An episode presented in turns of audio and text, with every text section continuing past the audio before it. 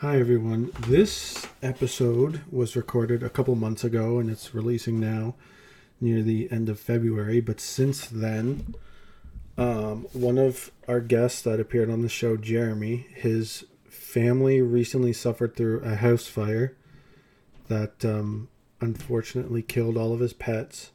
And him and his wife are just going through the insurance and dealing with contractors right now. And it has just been a plague on their family. And I've known Jeremy a long time, and he's extremely hardworking, and he just can't catch a break. And I'm just sorry. I'm just sorry this happened. And anybody listening, if you'd like to support him, there is uh, a GoFundMe link I'll put down in the description. If you could give anything, help out, tweet it out, repost it, anything, it would be greatly appreciated listening to this episode and editing it, it was just nice to hear some genuine passion out of Jeremy, especially after talking with him so much and, and just, you know, what's happened to his family is enough to defeat anybody. And I just wish the best on him because he's, you know, one of the best people I've ever met in my life. And I wish him all the best. So if you guys could do anything, it would mean the world. Thank you. Hello and Merry Christmas, potentially. It, no, this will definitely come out after the holidays. But welcome, everybody, to episode. Uh, I believe this will be 13. I'm really, like, not good at this because we've pre recorded a ton of episodes. Uh, as of today, literally today, the Ocarina of Time episode came out and I'm anticipating that this will come out in the new year. So happy New Year! Welcome to episode 13. Merry Today, 2022. I have with me uh, a personal friend of mine, known him for a very long time. Uh, I went to middle school and high school with him, and him and his his me and his brother friends and him and I are friends. So everyone give a big warm welcome to Eric Vincent. How's thank you, thank you. Oh, you know, it's uh, going pretty great. Holidays around the corner. New Final Fantasy expansion. You know, yes, couldn't be sir. better. Dodging those uh, Spider-Man spoilers. Exactly. And uh, why don't you give everyone a little bio of Eric? Uh, yeah. So I am a as far as Dark Souls 3 goes, I'm pretty much a Dark Souls 3 purist. haven't played played a bit of Dark Souls 2, but Dark Souls 1 and Bloodborne I haven't touched. Not without uh, desire, but just haven't uh, gotten to that point yet.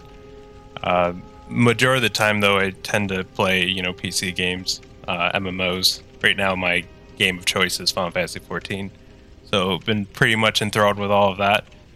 But I've, yeah, I've been playing video games for, you know, majority of my life and played a lot of single player kind of story based ones and yeah, never really thought myself as a you know that good at games, but I decided to give Dark Souls 3 a shot and you know, yeah, it was uh very very much enjoyed it.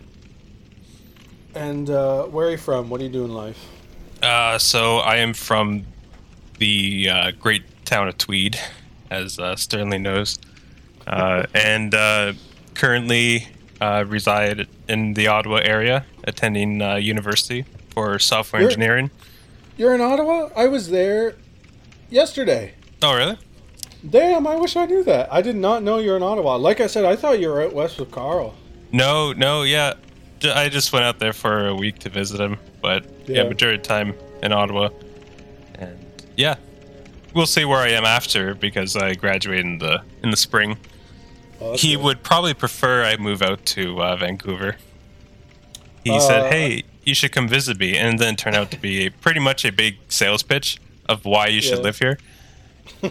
but yeah, so we'll see. We'll see where I end up. Are you out there by yourself, or did you find people to live with? Uh, yeah, just out there by myself. I actually used to be live there with Carl. Uh, we used to right, rent right. a place together.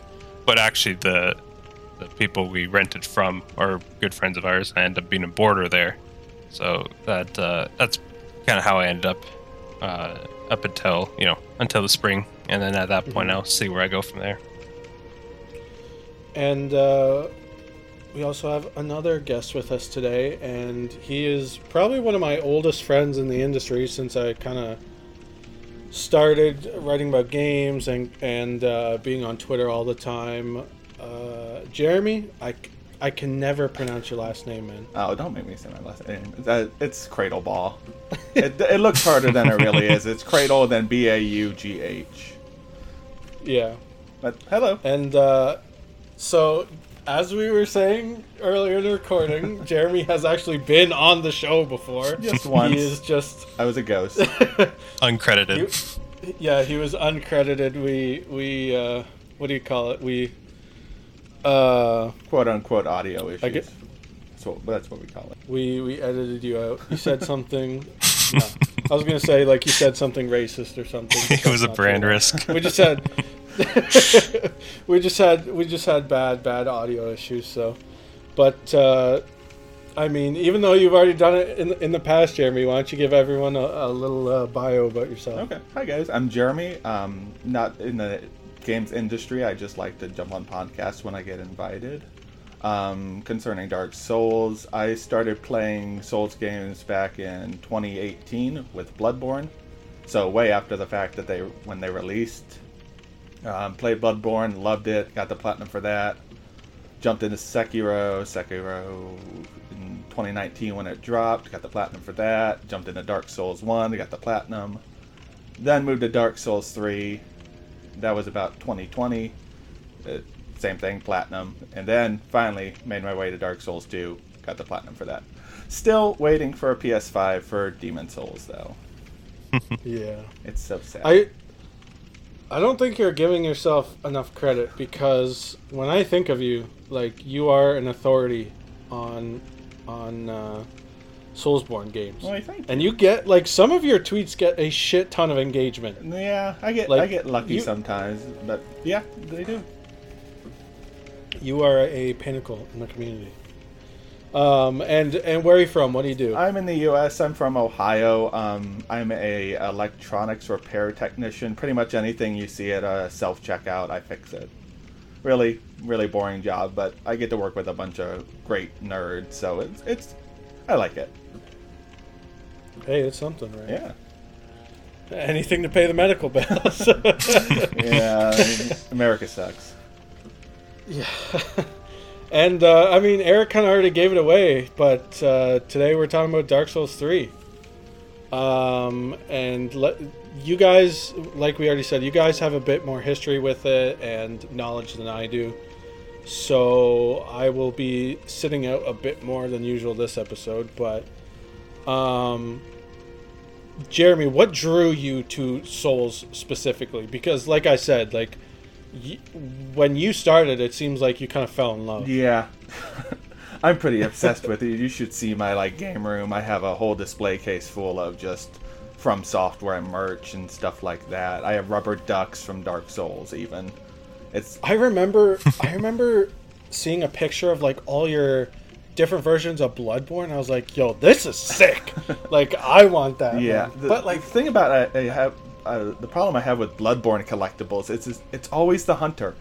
I have a hunter Funko Yeah. Pop. I have the Figma figures. I have a plush. I have all these hunters and finally Figma's doing a Lady Maria figure and I am so excited. But and uh, to answer your what drew you to it? Like, what, what, uh, what about the gameplay or, or the aesthetic? I was very nervous playing Bloodborne. I was just kind of like trying to um, kind of broaden my gaming horizons because I just joined Twitter, the gaming Twitter, back in 2017. So I was trying to get like a wide variety of games to play. And um, Dark Souls, or not Dark Souls, but Bloodborne was the one I put up a poll on Twitter saying should I play Bloodborne or Dark Souls first, and of course people voted for Bloodborne because it's fantastic. But um, Wasn't wa- wasn't 2017 when it became free on PS Plus as well? Uh, Maybe it's 20 Yeah, like late 2017, early 2018. I, I think. yeah, But Yeah. um, that's how I got it at least. anyway, to answer your question, or like what hooked me is, um, I've always been into like studying religions and mythology, and I was about to quit Bloodborne. Honestly, I was getting super frustrated with it, but then, of course, as many people do, I found Vaati, and I'm like, oh my gosh, this is so good. and it just it went it spiraled down from there. I started watching all his Bloodborne videos, all the Dark Souls stuff, and I was just hooked. I think uh, for me, I kind of did the same thing. Like, I, you know, was journeying around Yharnam, like in the you know the starting area, and I was getting frustrated, and I felt like I was missing a lot. Like I felt like I wasn't exploring enough, so I booted up a guide and kind of played along with the guide, mm-hmm. and it.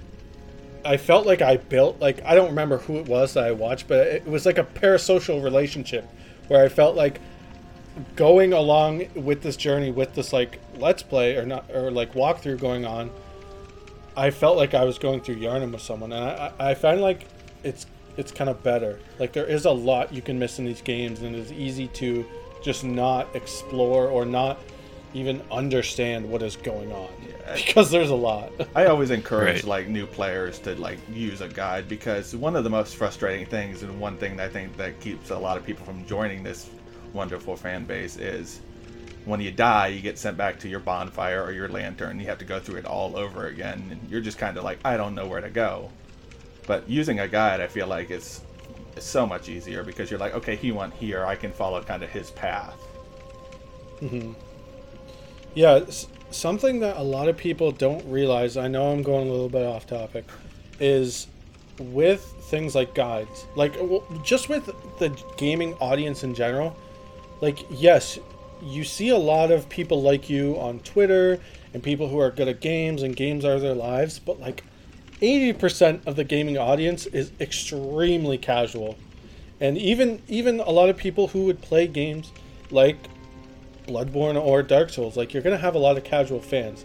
And as somebody who wrote guides and does write guides like every now and then i have written guides that are like how do you jump how do you block? Like literally such basic shit because some people just they they don't have the same like gears that turn in their brain like like you or me or Eric. Like it, they just they don't understand how some games work. And we'll we'll get into this more a bit later, but that's just a little rant. Eric, what drew you to something like Dark Souls? I, I honestly don't really know how I ended up playing. So was it? I'm trying to remember. I believe it was 2018 when I started playing Dark Souls 3, but it was, I believe it was actually, um, it was like a year before I had attempted to play Dark Souls 3 because uh, it, I actually uh, humble bundle. It was the for the humble bundle, uh, like not that long ago, and so I had I got the key with it, and I was like, oh, well, I've always heard about the Dark Souls games. Dark Souls 3 looks pretty good. I'm going to try it. I knew one of my friends had played it before, and so I was like, oh, yeah, I'll, I'll, I'll see what these Dark Souls games are like. Because obviously, if most of the time, if you're, you know, at all involved in any gaming community, you tend to know about the Dark Souls games and their reputation for being these tests of gamer prowess and all that kind of comes along with it. So I was like, oh, I'll give it a shot. I mm-hmm. I so I started it, and I got past. Uh, I got to the first um, the Boreal Valley um, boss, and so I got past um, Gundyr, and for whatever reason, so I got bored of the Boreal Valley, and for some reason I just wasn't really feeling it, and so I stopped playing it. And I think it was yeah, like a year later, it, I just was like, I kind of want to, yeah, I kind of want to try this again give it a go. And that time, like I started from scratch, like started a new new run, and uh, yeah, I don't know, it something clicked, and I just never stopped playing it uh, up until I had yeah done everything. I mean, I'm not really one to, uh, well, uh, Jeremy would say platinum, or I would say you know complete hundred percent uh, since I'm on PC. But I've never, I don't usually do that for games. But Dark mm-hmm. Souls 3 is one of the very few games I've ever 100%ed. Yeah, I only and, I only uh, do From Software games. I think I have yeah. two other platinums other than From Soft games. So it I've uh, I've never platinumed the game. the The only thing I've come close to is Final Fantasy 13 and Final Fantasy 7 Remake, where I literally have one trophy for both games left. um, but I, I'm curious, Eric, because like you said, you're very into games like Final Fantasy 14, and what I remember of you back in the day is that like you and Carl would always talk about Halo and stuff, not like specifically JRPGs. Did were you already into these kind of games like high fantasy in, back in that day or did this influence you to go to games like final fantasy 14 I honestly think it probably did. Now that I think of it, I I found myself probably afterwards really kind of being drawn to kind of high fantasy, but sometimes even the more, I guess you could say like berserk esque, like the more dark fantasy.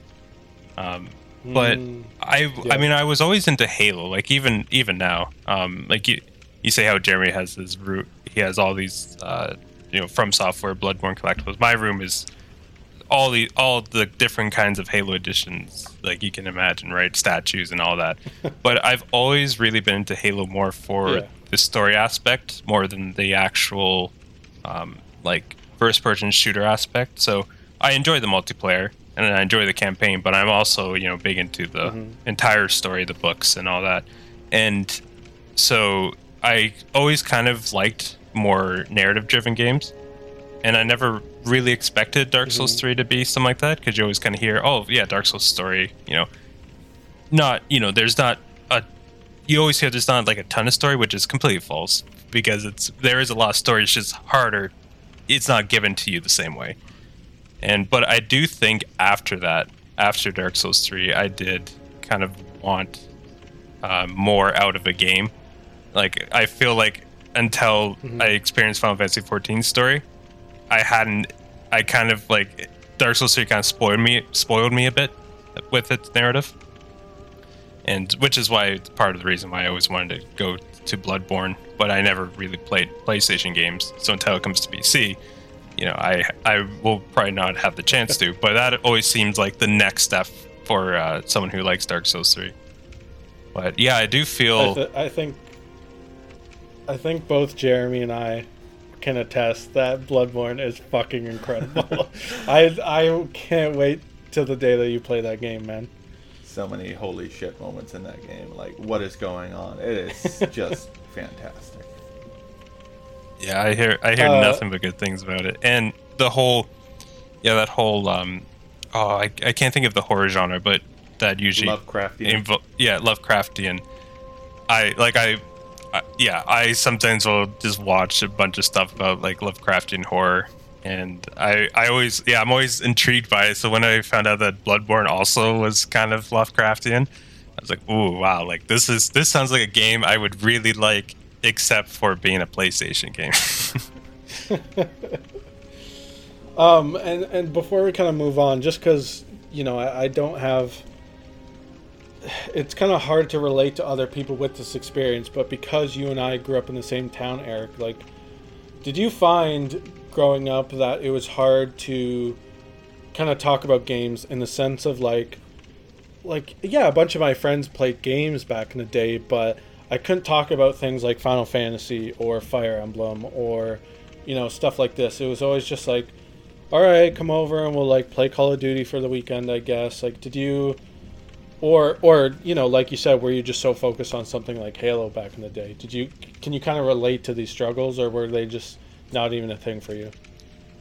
I feel like the way the way I kind of adapted with like in Halo, but I you know liking it for the story, but it was also one of the more popular multiplayer games that I could kind of get away with. Oh yeah, yeah, yeah. Let's talk about Halo. Like I play Halo multiplayer all the time. I'll you know you go to friends' place and play Halo with them. So I was you know able to kind of um, you know, kind of have my own interests, but the interests also kind of aligned with others. But it definitely Yeah. is kind of the case where I do remember, uh, especially I would say probably um, I, even even into high school, um, but pre-high school especially was very much Halo and Call of Duty. In high school, I had one friend who played the Dark Souls games, and he he always you know would talk like he always would try to talk to somebody about it. But I was probably one of those people who also you know didn't really venture too far out of you know the the classic kind of Western games. Like, uh, I mean, when I was younger, um, I remember playing Final Fantasy X. Uh, this was yeah, I might have been eight, seven or eight, and Damn. that was probably the only other time I played like that. That was the only time I ever played like a Final Fantasy game, Mhm. and so I don't think like I I feel like I probably was one of those people starting that wasn't really giving much attention to you know the more JRPG side of things because I always thought of them as more you know turn based, and I always thought of turn based as something as simple as Pokemon, and and I I feel even even now when it comes to like Final Fantasy games especially since 14 I have a lot more appreciation for the entire franchise as a whole because I start to Oh. look into it now and Man. seeing Seven remakes coming to PC, so you yeah, can play yeah. it. No, Damn. I'm, I'm, oh. I'm getting yeah, I'm definitely getting that and playing that. And Hell I have yeah. I have the pixel remasters for Final Fantasy one. I think six is coming out soon, and Oh, so I've been playing a bit of one. Um, I unfortunately I had two enthralled with 14 to actually go to one, like because it's like oh you know 14 is just you know it's it's amazing, but Yeah. but even just the even just from one and two and three like i've been looking like watching all these videos on them and seeing how the turn-based system is set up with like the rows and and mm-hmm. it- it's not as rudimentary as i thought it was and so i was at, I'm actually you know it's actually opening up my eyes to what i thought was something i wouldn't really be into Yeah. but it's definitely something that I've only learned now and not back then. Because yeah, back then it was like, oh yeah, get a 360, get a first-person shooter game, maybe play Skyrim if you're into you know RPGs. But a lot of a lot of Western stuff, right? yeah. I feel it's only with Dark Souls 3 was probably one of the probably one of the few Eastern or originated games that I've played. And then since then I I think I've always wanted some more of that kind of storytelling that you seem to get from some of these uh, non-Western uh, publishers and developers. But It's it's like the the age old meme, like, oh JRPG, first mission, save a cat. Last mission, slay God. there i was i was even watching oh what was it? I was watching a video on the new final fantasy 14 expansion. Um no no spoilers obviously. But they had brought up it's like yeah final fantasy they they love to slay god in that. If you're not slaying god are you really playing a final fantasy game? Uh, before we kind of move on, I remember uh, back in the day. So, Jeremy, Dark Souls 3 came out 2016? Yeah, 2016. Yeah, so uh, I graduated high school in 2015 and then did an extra year. And I remember in my Comtech class, I had uh, Duncan was in my class. And Duncan was like a huge Souls guy, right, Eric? Like, I, Mhm. he was always talking about it. And him and his friends would always watch like Bloodborne videos in class and be talking about like their builds and like, oh, Dark Souls 3 is coming up. I was just like, man, this game looks weird as fuck, but it looks super cool. like, I remember seeing all the cool ass weapons in like Bloodborne. I was like, yo, this looks sick. But I was like, I'm just not interested. Like, I got other stuff going on. But I just like I remember seeing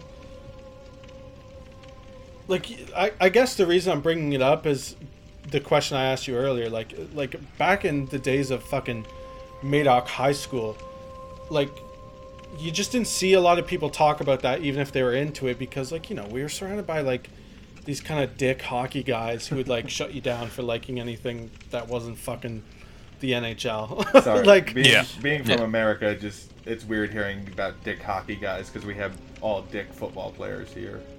Yeah, yeah. Here it is. It is Dick hockey hockey guys for sure. Like, you know, chewing tobacco and being a little racist and you know all the good stuff. jeremy have you ever watched Uh, letterkenny I have not watched Letterkenny. Should I watch it? Okay. Uh, it's it's good, but there in Letterkenny, there's the kind of um, the kind of country guys, and then there's like the hockey guys, and they're like separate people, and they tend to like you know have a bit of tension between them. My memories of high school was that they were they were they weren't two separate people; they were combined. They were both country Yeah. guys and hockey guys at the same time. Yo, But- we um we were telling uh Andrew from my other podcast like what Letterkenny was and he was like, "Okay." And then we made him watch it and he like really liked it. It was so funny and he's like he's like, "No, like it can't act- like Canada can't actually be like this." We're like, "No, this is like so spot on. Like these guys who made the show like are down the road.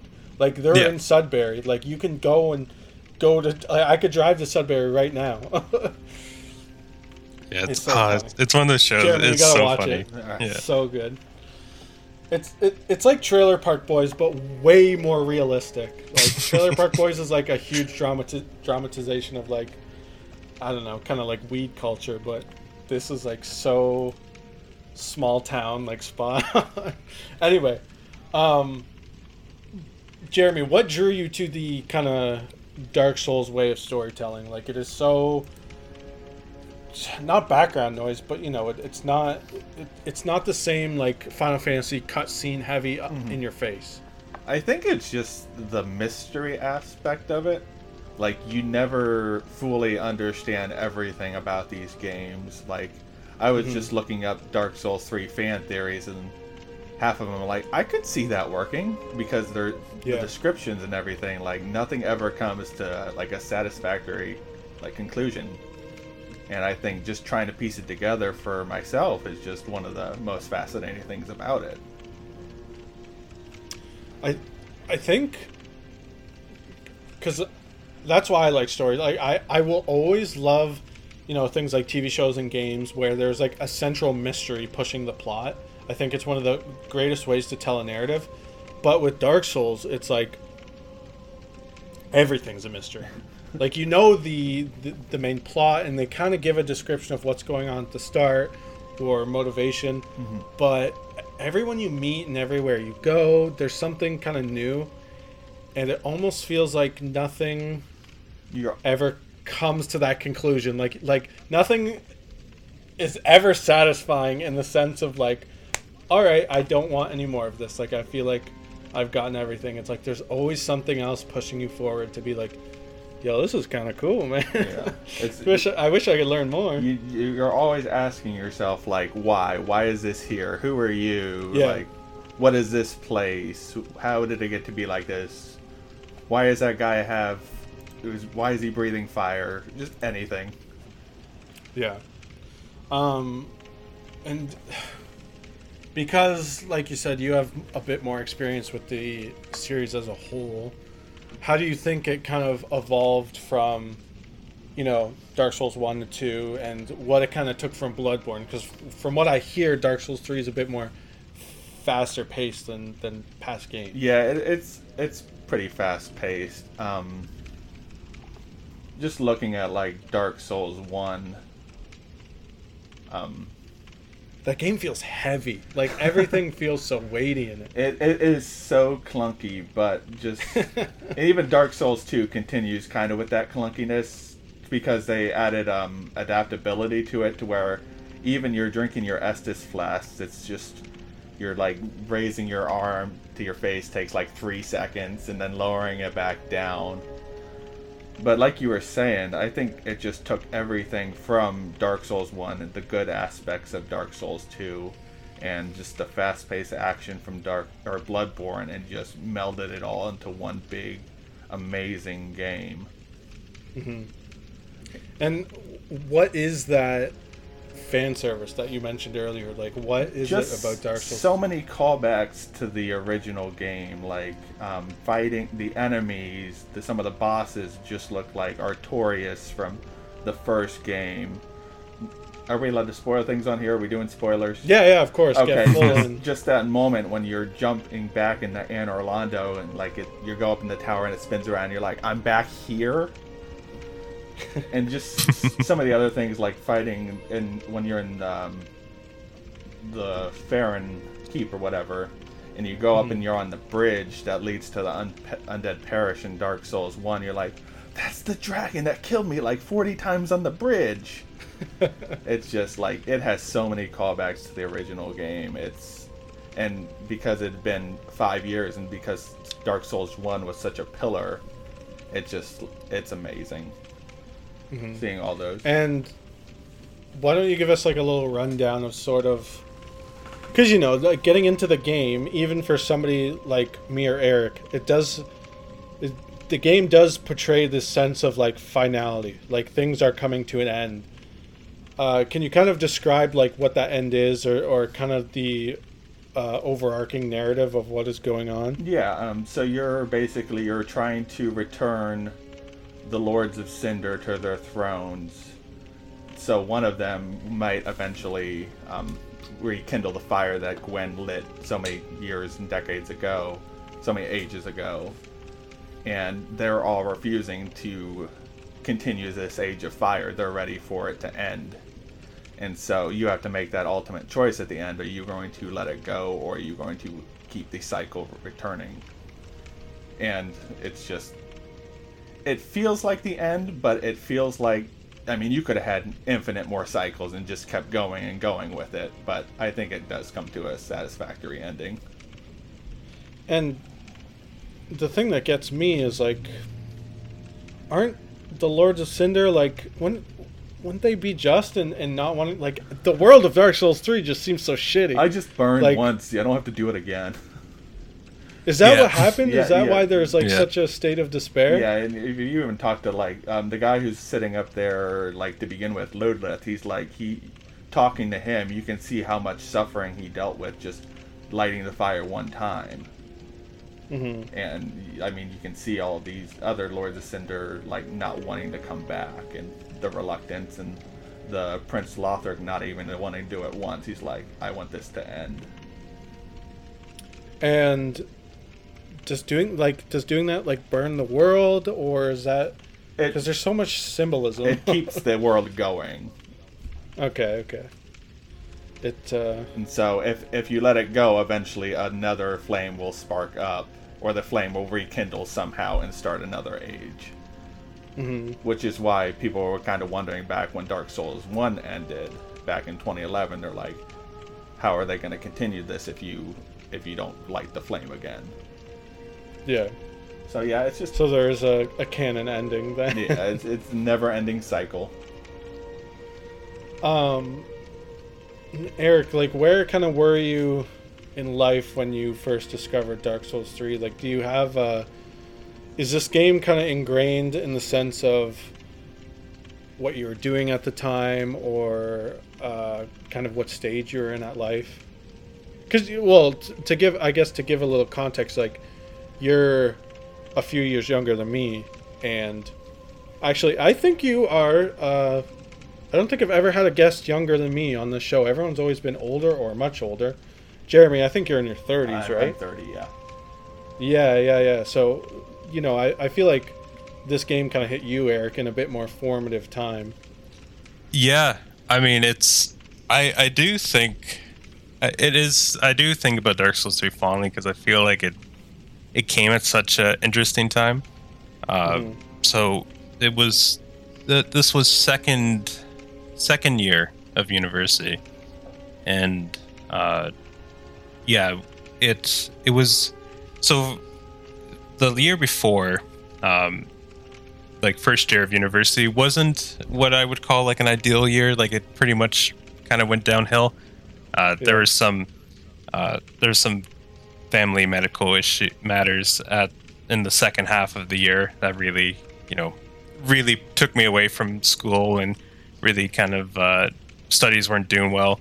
And then this was in the second half of second year, so this was in the winter spring and it was there was um, a family death as well. So it wasn't the year wasn't going to a great like going to end as well either. But for whatever And reason, you were like, yo, I'm going to play this very happy game. yeah, I don't. Yeah, I don't know why, it, but it. But for some weird reason, the like the game actually like made me actually not be quite as um quite as uh, how would you say I wasn't Like quite yeah I wasn't quite as somber I wasn't quite as like I didn't um Nothing can be as depressing as this. Exactly, and but even nothing could be as hard as this. like I was thinking, well, if I can, if I can kill, uh, uh, oh, why, like names are failing me now.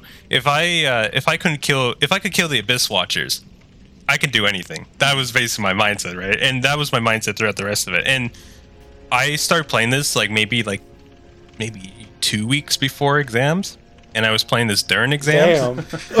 There's a rabbit But- hole. Uh, For for some weird reason, I that was like the that was like the best I had done like since I started, because I would be like, okay, you know, like usually by usually at that point of the year, you would be pretty low on motivation. You'd be pretty low on drive. You're like, oh, like I'm so like done, especially when you have other life stuff going on. It really kind of brings you to a low point where you're like, ah, like I can't do this. Like I Yeah. I'm going to try to do the bare minimum and just get by. But it was like, well, you know what?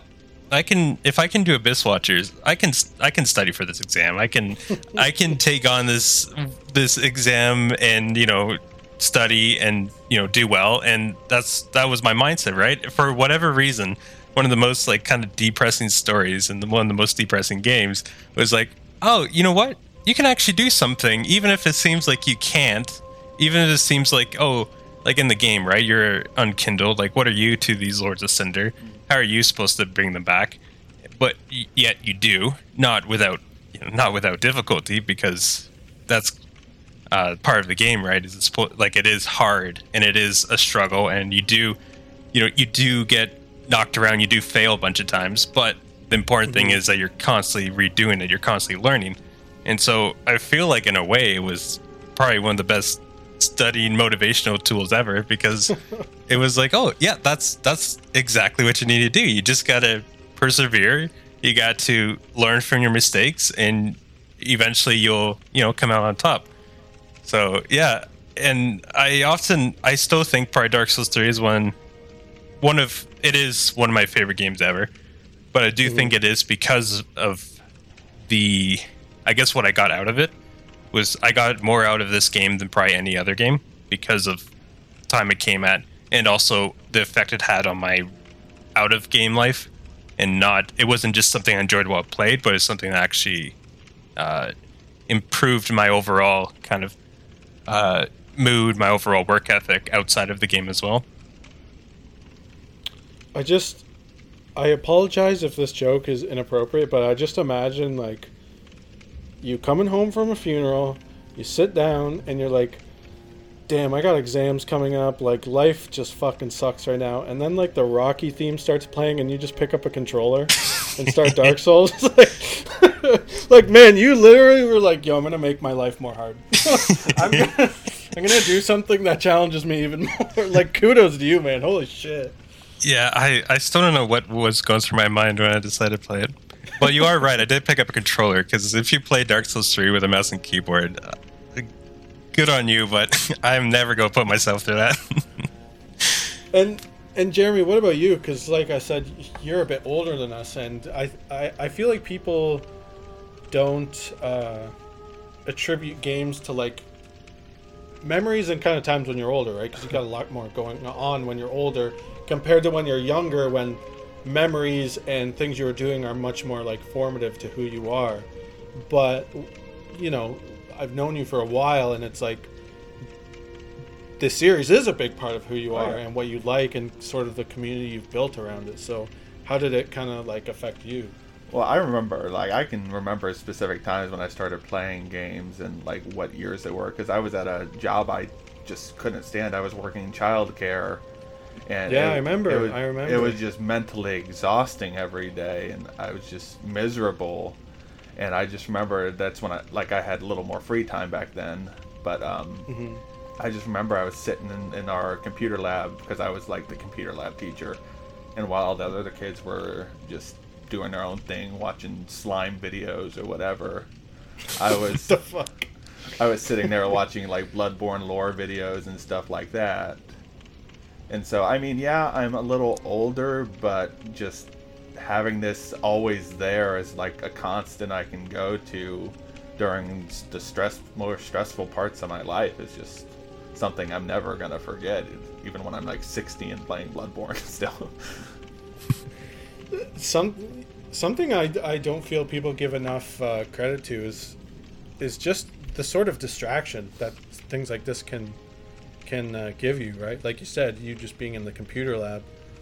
Um, and for me, a couple years ago, like I, same situation. I I was working at this job that I hated, like it was the worst time of my life, like mentally and just personally. But during my lunch break for 30 minutes, I watched a Bloodborne Let's Play, and it was just the greatest distraction. Like I, I looked forward to that every day because the episode would come out like 10 minutes before I got on lunch, and it was every day, and it'd be like the thing I just really enjoyed. Um, so I, I definitely get what you mean. I, I just have this image of like kids just fucking around around you, just like in on the computers watching porn or something, and you're just like enamored with like a Dark Souls video. you're not even paying attention. I mean, I wasn't the best teacher, but I wasn't that terrible. but no, I, imagine I, I had uh like I would I'm still friends with some of the older kids I had because I did like through middle school too, and I'm friends with some of them on PlayStation. And I just remember Yeah. having one of them like, "Hey, can I try this?" So I'm like, "Yeah, you can try this." So he kind of whatever it is, remote access my PlayStation, and we were playing Dark Souls One and Neon Undead Burg. And he hit that first bonfire and went back out, and he's like, "Holy shit, they all respawn! I gotta do that again." it was the best moment. I'm like, yeah, have fun. And he's like, I'm done. I'm just done with this. and he, he- you know, he looks to you and he's like, "What does this make you become?" And just behind your tired eyes, you're like, "A man." This is everything. uh, nothing but suffering ahead. That's adulthood, though. well, apparently you wanted that, Eric. Like, fuck. Yeah. Yeah, well, you know, your life can't be as there's there's not much that would make your life probably as miserable as the unkindled in Dark Souls 3. And like, how do you think a, a game like that incentivizes you to just keep going forward? Like, even in game, like, because the story and the atmosphere of the game, like we've said, is hella depressing and is filled with despair. So, like, what motivates you in game to go forward? For me personally, like yeah, the game I don't feel like obviously the narrative wants you to go forward. They do want you to bring the Lords of Cinder back to the throne. They want the flame to be rekindled. But Yeah, yeah, but but- everything, everything, even the Lords of Cinders themselves, their behavior, even when you also look at uh, like the Lothric, like the prince who wouldn't even light the flame in the first place, you wouldn't, you wouldn't, you, they don't really encourage you. But I feel it's like for me, it was kind of this kind of. I wanted to see how far I could push it because I was mm-hmm. like, okay, I can beat this boss, but can I beat the next boss, right? And or oh, this like this was tough, but can I, you know, am I? When will I reach that wall where I have to like have to quit? Because I I obviously didn't go into it with a lot of confidence, right? Like I wasn't too confident my uh, my gaming skill, gaming prowess, because you know you do hear a lot about how Dark Souls is a difficult game, and I've never been one to really put myself into, you know, difficult games. Like, I mean, maybe sometimes I'd play a bit of Halo Legendary, but I would just stick to normal because you know, who who like some of you don't really want to challenge, some of you just want to enjoy the story, but with this one it was yeah it was kind of different i i enjoyed the fact it was hard because it was like okay how yeah like let me test myself right? How far can i go? And i feel that was the reason i went all the way to the end. Um obviously it was you know part of it was to see how the game plays out. And but the other part was to see could i yeah can i actually beat this game? Well, yeah, it's like a it- it's like a test in a sense, like because you do like almost every boss you hit that wall of. Man, I don't know if I can do this. Like this seemed he seems kind of unfair, cheap, or maybe I'm just not good enough. But then you do do it, and you're like, "Yo, I did it! Hell yeah!" And then like you know, you're walking around or you light the bonfire, and you're like, "All right, what's next? what can I do now, man?" Like, and it's it's and it's just so and it's kind of euphoric in that sense, right? Like yeah some of the hypest moments because you know dark souls is that game where you're walking around like it's kind of quiet there's nothing really going on in the background and then you get in that boss room and the music just fucking you know, it's like it's like Bugs Bunny in that that uh, in that Looney Tunes thing where he's like the maestro and he's like making the music go louder. Like that's you know, it's just blaring around you and things get epic and and or you know, you the music's going and you defeat the boss, but then he has a second phase and you're like, yo, this is hype as fuck. And then when you finally do it, it's like it's euphoric. You're like, holy shit, man, that was that was hype. Like I remember back uh, a couple months ago. Actually, uh, I, I think it was when we recorded for uh, right before the Bloodborne episode. Like I was playing again, and even though I've beaten the game many times and like I know where everything is, and I, I could mostly do all the bosses in one go, like you know, it was I was arrogant and I went into a boss and I was like, I got this. And it checked me. And it was like, no, no, you don't, man. So I did it again and it was like, you know, it Dark Souls does that thing where it's like you're on a sliver of health and the boss has a sliver of health and you're like, yo, one of us has one more hit and I need to fucking get it.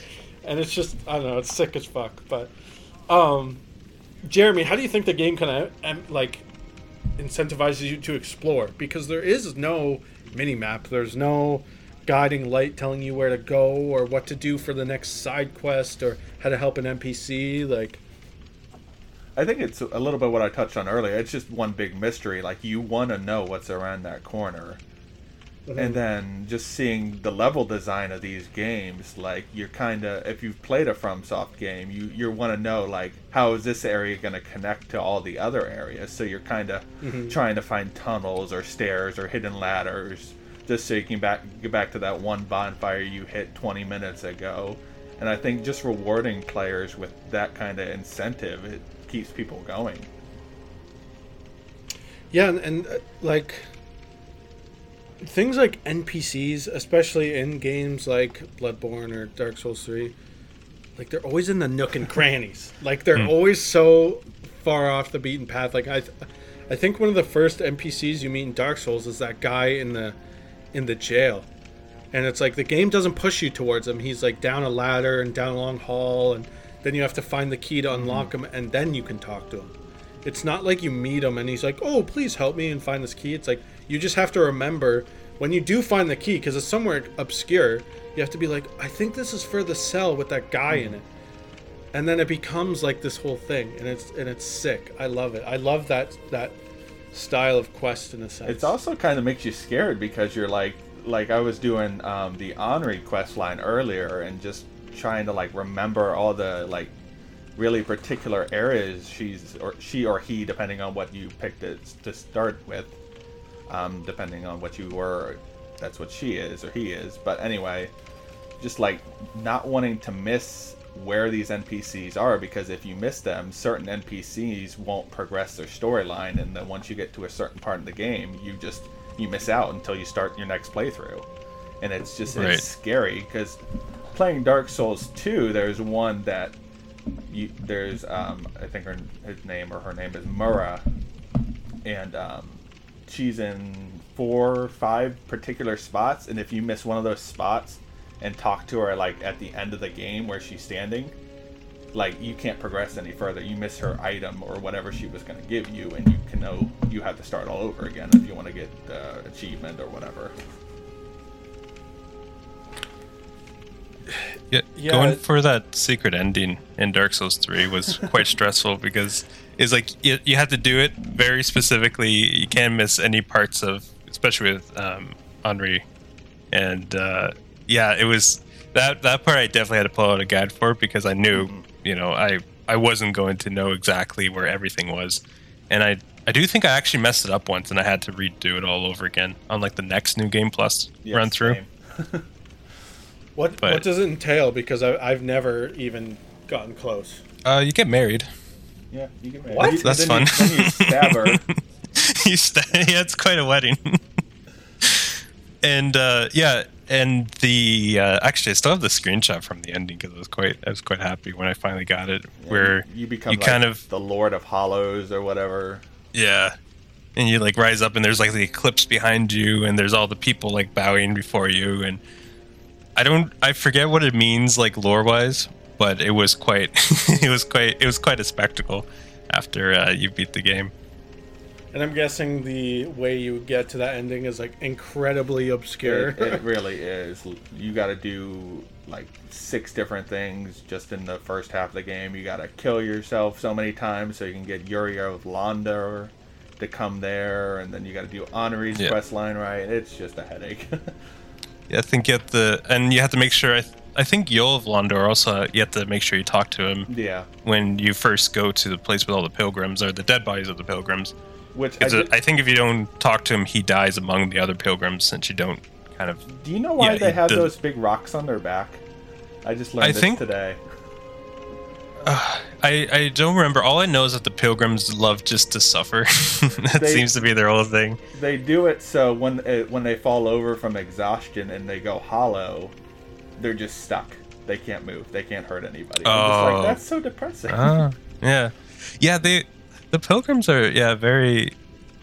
It's one of those things, right? And even with the bosses, you you like the classic the classic uh, cycle of playing Dark Souls three. In my from my experience was, oh, I beat this boss. Now now I can actually look at it because sometimes I don't really want to see how the boss fights before I get there. And so then I see a Vaati video on it. So at first I'm like, yay, I killed the boss, and then you watch the Vaati video and you're like, oh no, I don't want. To I killed this guy. I am so incredibly sad. he didn't deserve it, or it just, or their backstory is just so sad, and you don't know until you, yeah, look into it.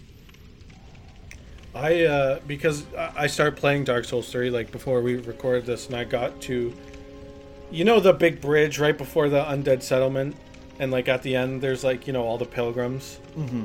Yep. Uh, and I was I was going through because you know I've already beaten the game, but I didn't do like any side stuff. Like I really just played the main thing and got through the story. So I was like, yo, I don't want to like miss all these NPCs and side quests. And you know, he got to that part, and there's actually one pilgrim you can talk to, and he'll stand up, and he's like an NPC that comes back to the shrine. And and again, it's just like I would have missed this if I wasn't watching a walkthrough. Mhm. But it's just it, it's funny that you brought up the pilgrim. Yeah, Um, because yeah, he, he there's a bunch of dead pilgrims there, so you wouldn't think there's actually one still alive. But yeah, he's just No, he's, it's, he's it's there. like literally hidden in plain sight. Yeah. It's so good. Uh, one of my favorite things, like I, I- I said about this game, is is Firelink Shrine. That Mm. I'm calling it the right thing, right? Yeah. Yeah, because like I remember my first playthrough because you know the the girls there and the blacksmith and and and a couple NPCs, but it's it's like this big open area, and I was like, yo, why is there all this space? Like, why is this place so big if there's nothing in it? And then I was like, man, I feel like I'm supposed to fill this with other characters. and doing it this time, like, uh, I think I'm only like five or six or seven hours in, and I've gotten like two or three NPCs that I didn't even know were in the game. Like I said, with the pilgrim person. Um, I don't know. I, I find that sense of progression of because you know, Jeremy, you do it in uh, Bloodborne as well with with the chapel, right? Yeah, like the you bring all cathedral the ward, you bring them all back, and it's kind of a hot spot for everybody, or a hub. yeah, but in this one it's even cooler because like a lot of these people are merchants or they do things for you. And you. they go to different Whereas- cities and steal things. Patches even. Wait, even. they there. do? Yeah. Uh, Greirat. Yeah. Oh man, Greirat. There, some of the most I find Dark Souls three. What I really like about it, and especially I think one of the reasons I hundred percented it, like, is because doing the NPCs, like storylines, can be some of the most like interesting, but also some of the most depressing side stories in Dark Souls. Like, uh, like um, Greirat, and uh, like, um, do you remember the uh, Irina quest line with uh, where you basically force her to corrupt herself with these dark tomes in order to get the uh, in order to get them from her? You you bring these braille books to her? Oh yeah, yeah, and yeah. it's like this so certainly for context there's um do you remember before you go to the elevator where you first meet uh siegfried Yeah. uh siegfried yeah, the onion knight Where uh, the guy with the big hammer is Eygon Yeah. or whatever. Yeah. Yeah. So Sterling, so where Eygon is, there's a she. He is kind of in watching vigil over uh, Irina, who's in the cell near it. I don't know if you ever walked in that area where Eygon was kind of protecting, but uh, you were able to eventually unlock the doors, same way you can unlock the door where Greirat is. And uh, she comes to the shrine, but you can bring her uh, tomes, these braille books that you get throughout the rest of the game. And but these books are very like they're kind of uh, she she shows a lot of she doesn't like them. Like it it kind of scares her because they're very like dark books like forbidden tomes. And eventually it gets to the point where uh, you you go and you have to fight Eygon, and you ha- you take his armor, and she she's like incre- like I I'm trying to remember now, but she uh, she basically Well, is- begs. This is the guy who's like right outside the elevator place, Yeah. right? Yeah, I think I know who you're talking about. Yeah, yeah, he's so cool. Like when I, he was probably one of the most interesting characters to me. Like not knowing anything about him because he just had really cool armor. I was like, wow, there's some people Well- here that actually seem like they know what they're doing here. And he's like, yo, you should just crawl back in your crypt and you know lay low. I'm like, ah, maybe I I should do remember- that. Because when you find her, right, and then talk to her, and then you come up and you're right beside him, and he's like, "Yo, I will fuck you up if you do anything bad." Yeah. And you're like, "What?" yeah, You're like, "All I did was talk to her." yeah, and so Uh, you there are two paths. You can be the good guy and not corrupt her with these incredibly dark tomes. Uh, and but if you do, then Eygon will attack you because you know you, you are harming her. You are harming like her kind of spirit. And but it gets to the point where she is so, uh, she she just she's just sitting there, and if she like she's blind, so you you you have the option to touch her, but if you touch her without Eygon's gauntlet, she doesn't respond to you because she doesn't know you. But if you touch her with Eygon's gauntlet, she thinks you're Eygon, and she begs for you to end her life because she is like the state she's in. And it's one of those things that I would never do because I'm not, I don't do sorcery and stuff, so I wouldn't really have any reason to be giving her these tomes because I don't use any miracle type spells. But since you're 100%ing, you're kind of forced to do it, and I'm just like, man, this is just, this is too much. Like, I don't want to do it, but I gotta get that achievement. It's it, it's like that meme of the guy, like you know, and he's crying, but he's holding the gun. yeah, It's yeah, like, exactly. You don't want it, but I got it. It's like, oh yes, I need all the miracles. you don't understand. Uh, but you did mention, you know, how she's like blind and braille. I don't know. It seemed like very religious to me. And Jeremy, you kind of mentioned that you like studying stuff like that, like religion and and mythology. Does does this game relate to any stuff like that in a way that you know or could like explain? Not really. It's more dark and gritty. Where I, I, most of my studies have been around Christianity, so just suffering and stuff like that could be relatable, but nothing too serious. I don't know. th- This game just seems so fundamentally, I guess, like Christian. It's I don't know. It, it, like to me, even in something like Bloodborne, like everything just seems so symbolic of something. But uh, I guess in Bloodborne, it, you know, like we said, it's more uh, Lovecrafty and stuff. But it, it just seems like the mythologies of this world are so well crafted. And like thought out that it could be a religion for God's sake. I'd worship it. So cool. Yeah, yeah. I, I sometimes feel about thinking about becoming a sun bro and worshiping the sun. Hell yeah. Um, and I'm curious, Jeremy, just from some more of the the personal stuff we've talked about, and like we we've said earlier, like this game is is so clearly built with not a lot of happiness in mind. so you know, you work a lot, you got a lot going on, you're married, you got a house, like. Why and how does this game bring you joy? I have no idea. It's just it it just strikes those right chords like I don't even know. Like I like seeing my character get stronger. I like keep like I like to be what's the word? I like to persevere. I like to see myself get better. I like to challenge bosses, lose to them several dozen times and finally figure out the strategy to beat them. I feel like the reward system in it just gives me that gratification I need to like make myself happy. hmm And it's just it's a constant like just being able to sit down like before this podcast, or you asked me to run the podcast, I wasn't playing anything, and I'm like, I don't really have time to play games, so I just popped in Dark Souls 3, and I put 12 hours, 14 hours in in a week, and I'm like, this is the most I've played of out of in the last like two months. Yeah, it's uh, there's that sense of, I guess, like progression and reward in the sense of, it's nothing tangible, right? And I, I, I feel like people who don't play games don't really get that. Mm-hmm. Like, uh, cause I, I wrote an article on this quite a while ago. I think when Animal Crossing first came out, and I, I had this conversation with my mom once too, and, and it's like, y- you know, these things give you a sense of accomplishment accomplishment much faster than real life ever could. like because there's whole this whole sense in life and and maybe Eric you can kind of attest to this too since we're a bit younger but like things like owning a house just seems so much more impossible these days. Or or you know owning a house and just being able to do whatever you want with it. I can go and do that in animal crossing. Like i can build a world that i like and can enjoy. And yeah of course it's not the same as owning my own house but it's like it's it's mine and i did it and i put in the time to make it work.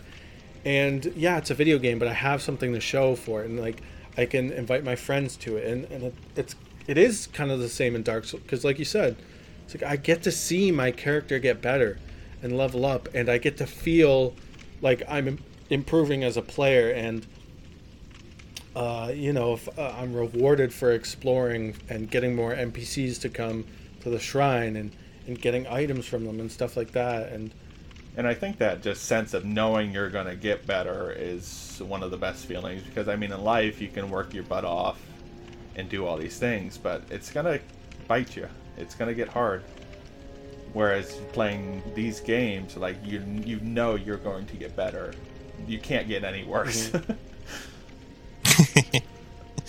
can't get pos- So- can't, can't possibly get any worse yet. I, I do agree though, uh, Sterling, uh, where I remember seeing a uh, YouTube short, maybe it was a TikTok originally, where it's like, yeah, I like to play, I like to play video games because it lets me do things that I wouldn't normally be able to do in real life. It's like, oh yeah, like ride dragons, like slay big monsters. Like no, owning a house. like oh, but I mean, yeah, it's it is quite interesting. Like owning a house, like um, I remember when I got, finally was able to buy a house in Final Fantasy 14, which I don't know if you've ever uh, touched or heard of any of that stuff in Final Fantasy 14, Sterling, but the housing system is absolutely terrible, and you basically have to Yeah, sit. heard. yeah, and that I would. I I think I started like seven o'clock in the evening, and I think it was like maybe six or seven in the morning that I actually was able to get the house. And there were probably the last time I felt that accomplished and that good about something from a video game was probably when I beat, um, probably when I beat uh, Dancer of the Boreal Valley in Dark Souls Three, where I was just so happy. It was so great. I was like, yes, I finally I have a house, and I was like, is like, yeah. I I joke that it's as hard as getting a house in real life, but I still think uh, just as difficult.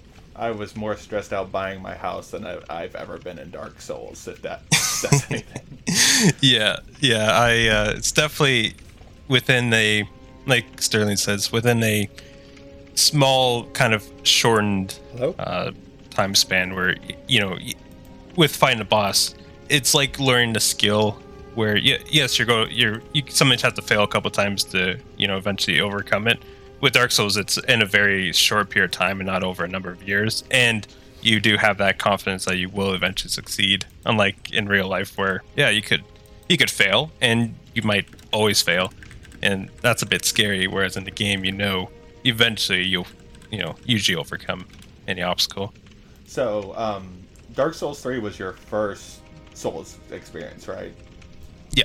Yeah, I I seen a post the other day that said, um, like your f- first From Software game is always your favorite, and I found that, that that's true because Bloodborne was my first. And I'm like, this is the best game. It's not going to get any better than that. Yeah, it's, people say that too about like Final Fantasy games as well, but I think with uh, From Software games, I can I can see that because they are quite special and quite unique. And I feel like the first time you're introduced to that is so different than what you're used to that you just have that kind of It's that, that Uh, system shock. yeah, you're like, wow, this this this is how this is you can tell a story this way, like through items. Like you don't need to give me all the answers, but we can theorize as if we don't like we don't need to know all the answers. And I, I love the story behind like why he, Miyazaki did that. Just like learning, I think he was learning English or some other language. No, it was reading English books or watching English television. He's like, I couldn't understand everything they were saying, so I had to pick up context clues. So that's kind of how he wanted to design the game. Yeah, it almost reminds me, uh, like I, I do enjoy sometimes uh, watching or listening to podcasts or learn about kind of ancient history, and there are a lot of things from you know ancient times, like you know like the BC, BC or like Roman, uh, or even before with like Babylonians, where you have you have moments of time where there are a lot of things that were lost to time, and there are a lot of things that weren't recorded. So you have to make assumptions, and you have to in, infer what you know reasons or what actually went down, but you will never know hundred percent. And so, f- for for a game like Dark Souls or From Software games to also be like that, I find is probably one of the most you know realistic lore that you can have. Where yes, we have clues, but you know things get lost. Like especially in like a world like Dark, like in the Dark Souls world, where there's so much destruction and so much sadness, and there's this constant cycle going on, mm-hmm. and all of this like history, but yet there's you do there are mysteries that will never be solved, but you can theorize, and there's as much evidence to support it as it is there is to you know against it. I, I like it when Vaati always would say that about a specific um, topic. Where it's like, yeah, you can. There's that. There's any. Yeah, there's as much evidence to support your theory, and there's as much evidence to disprove it. So you can just pick whatever you would prefer. Uh, update on Sterling. He said he got kicked off of Discord and he has to restart his computer. Oh yeah. I haven't played much uh, Final Fantasy. I did seven, like I played the original seven right before the remake came out, and I Hmm. I think I did a little bit of twelve when I was younger, but I've just heard good things about fourteen. Yeah, yeah. I've, I've like I said, I played ten when I was pretty pretty young. Uh, didn't beat it because I was very young, and it does get kind of difficult. But, uh, yeah, like I've always been into MMOs. You know, played RuneScape when I was younger, and then continued to play RuneScape as I got older. Then I started playing World of Warcraft, but I started playing end of BFA, Star of Shadowlands. Okay. And I don't know if you know much about the state of World of Warcraft, but when Shadowlands began, well, BFA wasn't great to begin with, but Shadowlands didn't do an- it any favors. yeah, So I kind of fallen out of that after a couple months. Everything so was- going on with Activision Blizzard too, probably than Yeah. Warcraft. So I had stopped. Uh, Sterling's oh, back. hey, hey, We moved on. It's Final Fantasy podcast now. So yeah, just to finish the thought, Jeremy. So yeah, so I stopped playing World of Warcraft in December, Okay. and then that spring, um, this was 2021. The spring of 2021, I decided, oh, seem one of my friends is playing Final Fantasy 14. I'll give it a shot. I mean, I don't really know Final Fantasy that well besides 10. I don't know how the whole like story goes together, but you know, I'll I'll give it a shot. And yeah, haven't barely played a video game, uh, another video game since. So is like, like- is now like are people able to like jump on now like because I know there's so much DLC at this point. So physically, no, because 'cause- they don't sell the game anymore. Yeah, so that's that's you know you're successful when you have to stop selling Yeah. the game. because it's good, not because it's bad. Yeah, that's quite quite something. But the way they do it is like World of Warcraft. When you come in, they always put you like they have like a beginning area, uh, kind of like a tutorial part. But then you get put into whatever expansion you're on. So say you got Shadowlands, they would put you into the beginning of the Shadowlands expansion. with without giving any context context to all the expansions that come before it, which makes it very difficult to understand the story unless you go and watch a video that kind of summarizes it all. Okay. And but with Final Fantasy, they start you from uh, 2.0 of Realm Reborn, and they have you play through all of the expansions and all the DLC because uh, people like to describe Final Fantasy 14 as a JRPG first and an MMO second. So they have a lot of emphasis on the story and delivering a cohesive narrative to you. And if they were to put you in at any point besides the very beginning, it won't you know none of it will fit together and none of it will be as gratifying or as uh, rewarding as it would be if you started from the very beginning Okay. so as far as starting you can start like right now is probably the best time to start because the latest expansion finishes the storyline or the arc that was started in a realm reborn. So it's kind of like you could start playing now and get the full story experience. Like it's- it would be like having like the whole season of a show able to be binged right now right rather than having to wait, you know, two years for the next part of it to come out, right? You, you described it as a JRPG and an MMO, which like those two things are like I don't have time for those genres. Yeah. That is that is the one um, the one thing about Final Fantasy 14. It it does take you know the same probably amount of time would to go through maybe multiple JRPG games, um, or maybe some of the older ones if you do like all the bonus content uh, to get you know to get through all the story because it is there is a lot of story there, uh, but it is quite a time commitment and uh, but as the as the meme goes, they do give you a free trial up to Heavensward, which means you can do You can do the first, the base, and the expansion with no kind of monetary uh, commitment. Which means once they get let you use the trial again, you know, once you know once they let people get their game again, uh, you can you know do those first two expansions at your own pace and not have to worry about oh if I don't do it within a month that means I have to pay another you know fifteen dollars which I think is probably a good way to get people to see if they like the story. Uh, but yeah. it's it's uh yeah quite a game. I'm still in I a in a Realm Reborn, and like, I like the game. I like I do like FF14, and uh, this like I wouldn't be saying this if I didn't hear it from so many other people, but the story of Realm Reborn is so boring. like, yeah, ev- no, everyone- Realm Reborn. Everyone keeps saying like, "Oh, you have to get to uh, what's it called? Shadow Brink." The next one, Storm Heavensward. Heaven's Ward. That's it. They're like, "Oh, wait till you get to the DLC. That's when the game like really gets good." And, okay, okay. I I was told the exact same thing. I was like, "Ah, I don't know, but I would actually say the the very end of a Realm Reborn, um, the last fa- patch five point or two point five five, is the point where you're like, wow, okay, this this is good. I'm in. But up to that point, uh, I feel like there is there is a better way they could do it because it is very much kind of establishing a lot of characters and a lot of kind of world building, and I don't think it's done in the best way to keep the person intrigued. But it is one of those things where it's it sucks when you have to say, oh, it gets better, but yeah, it, it really does. but it is unfortunate that a Realm Reborn can be that kind of uh, roadblock because yeah, it is quite it can be quite slow at times. All right, we gotta get back on track. Yeah. Thanks for at least keeping it going while I fucking fix my Of computer.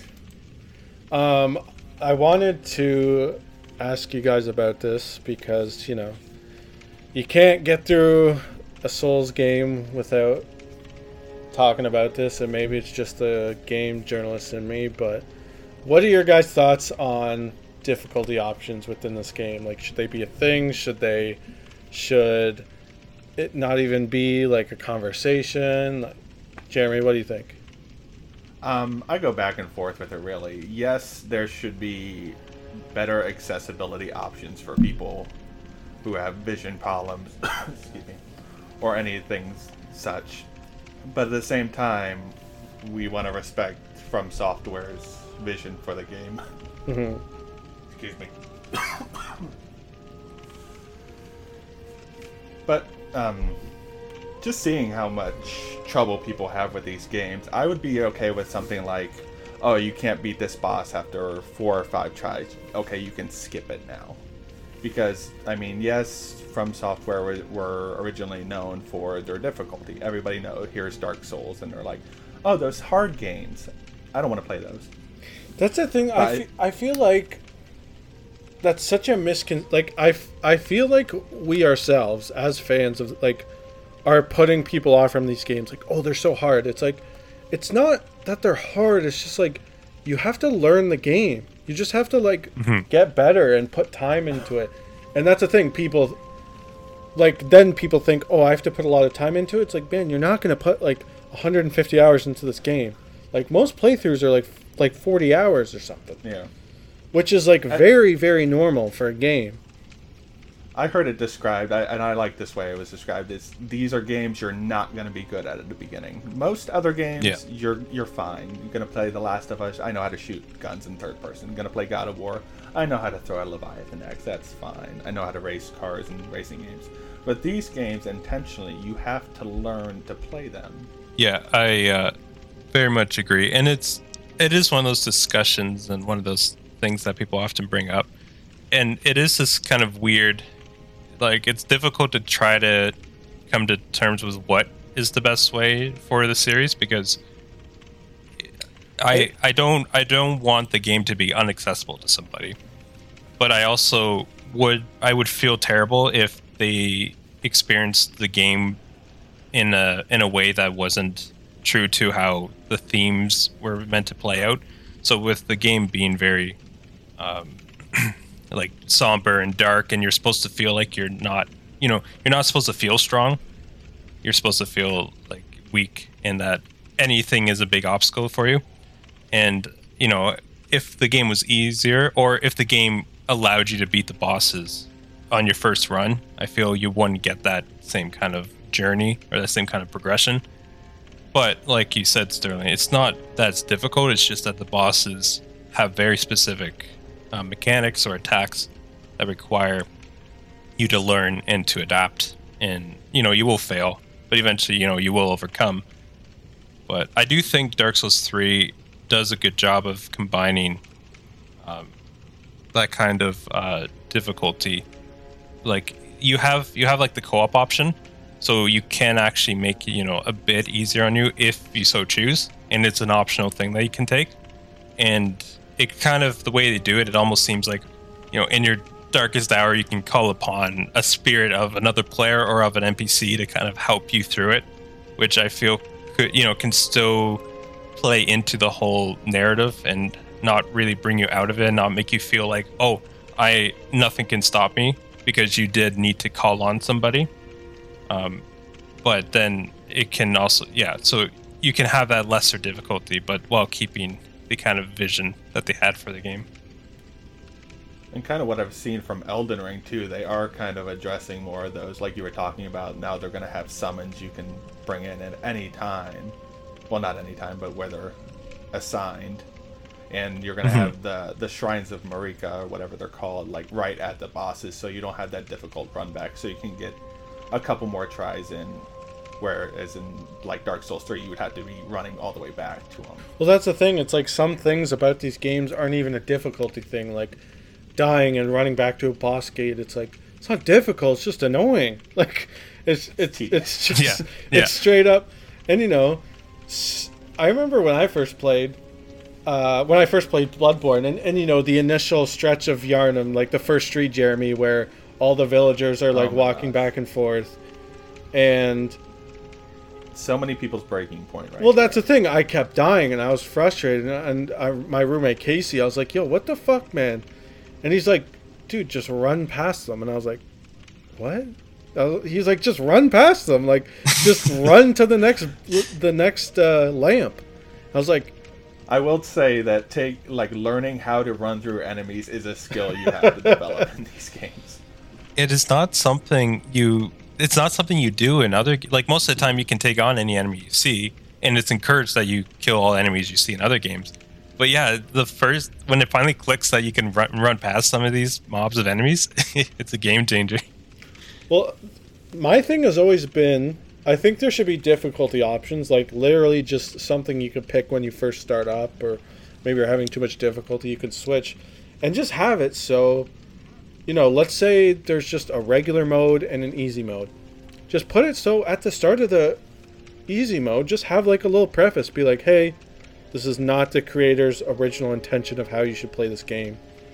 Like, we don't want to dissuade you from choosing this mode, but just know this is not from Software's like original vision, and like we believe that playing on regular is is how we want people to experience this game. And again, it shouldn't dissuade people from choosing said option, or you know, that's just my very basic rundown of what I think. You know, just a little preface. I'm not saying it should be word for word like that or anything. Um, and you know, I, I don't even think something like my question wasn't even about accessibility options in terms of things like visuals or, or so more uh, disabled people sh- can play this game because that should never be a discussion like that should always just be a thing somebody wants to play Yeah. this fucking game on a guitar hero guitar like be my guest man Dance Dance Revolution. yeah exactly Oh yes, I saw that video killing the nameless king with a DDR pad. I think I saw That was one, before I even. there was one with like cups of water and he had like ESD things or whatever, like voltage readers in the Yeah. cups of water and use them as controllers. And I was just like, you people are crazy. like I there's nothing more disheartening though when you have him being the nameless king and then you see someone do it with some wacky controller and you're like, what am I doing? Like, how come they can do it with, like, how come this this girl can dance on a pad and kill this boss that's just absolutely wrecking me every time I try? But I always love those controller videos. I've seen, yeah, I've seen some for other games like uh, Yu-Gi-Oh! Duel Disk for uh, Final Fantasy 14, and they are very entertaining. But they do make me feel like I'm bad at the game. i Also, going off the difficulty discussion, there was, I think there was a recent game that had like difficulty scalability. Like if you were doing really well in the game, like a menu popped up and said, "Hey, you're doing really well. Do you want to like make it a little more difficult?" Or the opposite, if you're struggling, and say, "Hey, do you want to lower the difficulty to de- get down this, get past this part?" I think that would be great too. Didn't one of the Resident Evil games do that? Was that it? I couldn't. I couldn't remember. No, which game Res- it was. Resident Evil But th- I- games have this thing where it just does it for you. So, like, if you're picking up a lot of ammo in the game, then the game will just get harder. Like, bot, like, Hmm. char- or enemies will have more health. They'll be more aggressive. Uh, but if you know, if you get attacked a lot, or if you're not picking up a lot of items, then it will get easier. Which is cool, in my opinion. I, I do, f- yeah, I feel like dynamic difficulty uh, would probably be the best way. It would probably require, I don't know if the tech is there, but if you could scale it so that no matter what kind of player's playing, they all have that same kind of, like, that same kind of um, experience where, you know, they're not, they don't feel ultra powerful. They feel like they're, you know, th- it requires some effort, but it just isn't too much because obviously some people have different skill levels. And so if someone who's really good at the game can feel the same kind of um, yeah, that same kind of difficulty as someone who is pretty new to gaming or just isn't quite mechanically good at games, if they both can have that same experience while the lower the lower skill player not being overwhelmed, I feel like that would probably be the best way to make the game, you know, make the game approachable, but not not have to yeah sacrifice the uh, that kind of theme or uh, of Dark Souls being you know you have to you have to overcome a challenge. Yeah. Because, you know, the challenge is ingrained in the gameplay and, and sort of, you know, it's ba- Mhm. all three of us said, like, that's why we enjoy the game. Um, Jeremy, what's your favorite area of the game? Oh, sorry. I was saying um, Ashes, the Ashes, Ashes of Ariandel DLTSC, the just the frozen section of the game, that castle and everything is just any snow level in a game, just like is my automatic favorite. From Software just knows how to like make a a frozen cathedral look so fun to be in. Castle Castle of Cainhurst style? Yeah, I love them. Frozen Outskirts and Dark Souls 2. Such good It- levels.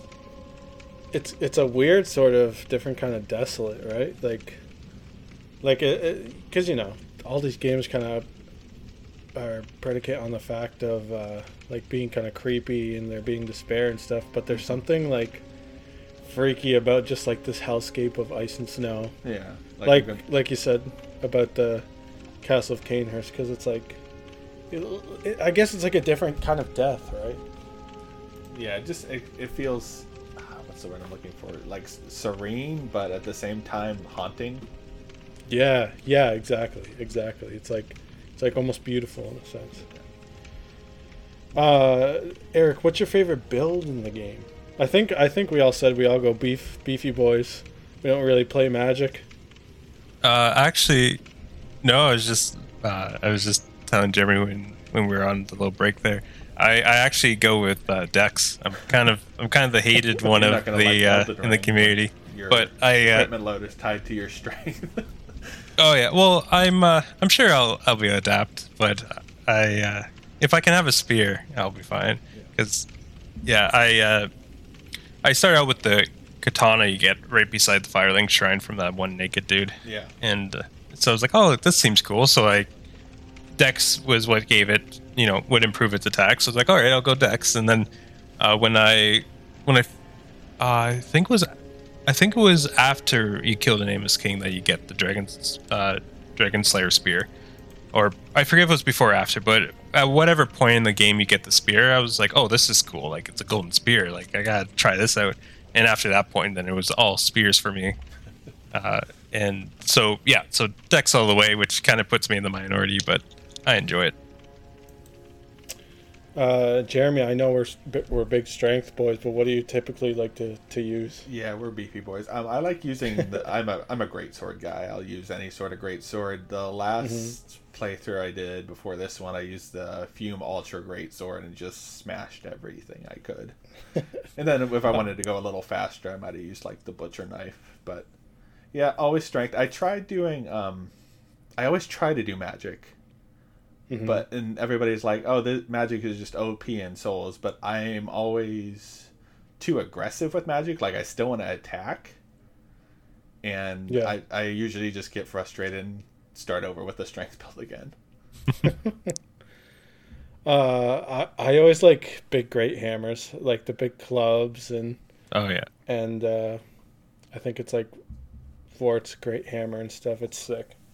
I remember um, this was during my first playthrough, and uh, I was playing through the game with like Nate and Casey, and uh, we like invaded each other's worlds and we all fought, and I kept winning because of the fact that like I just put all my skill points into strength and my health.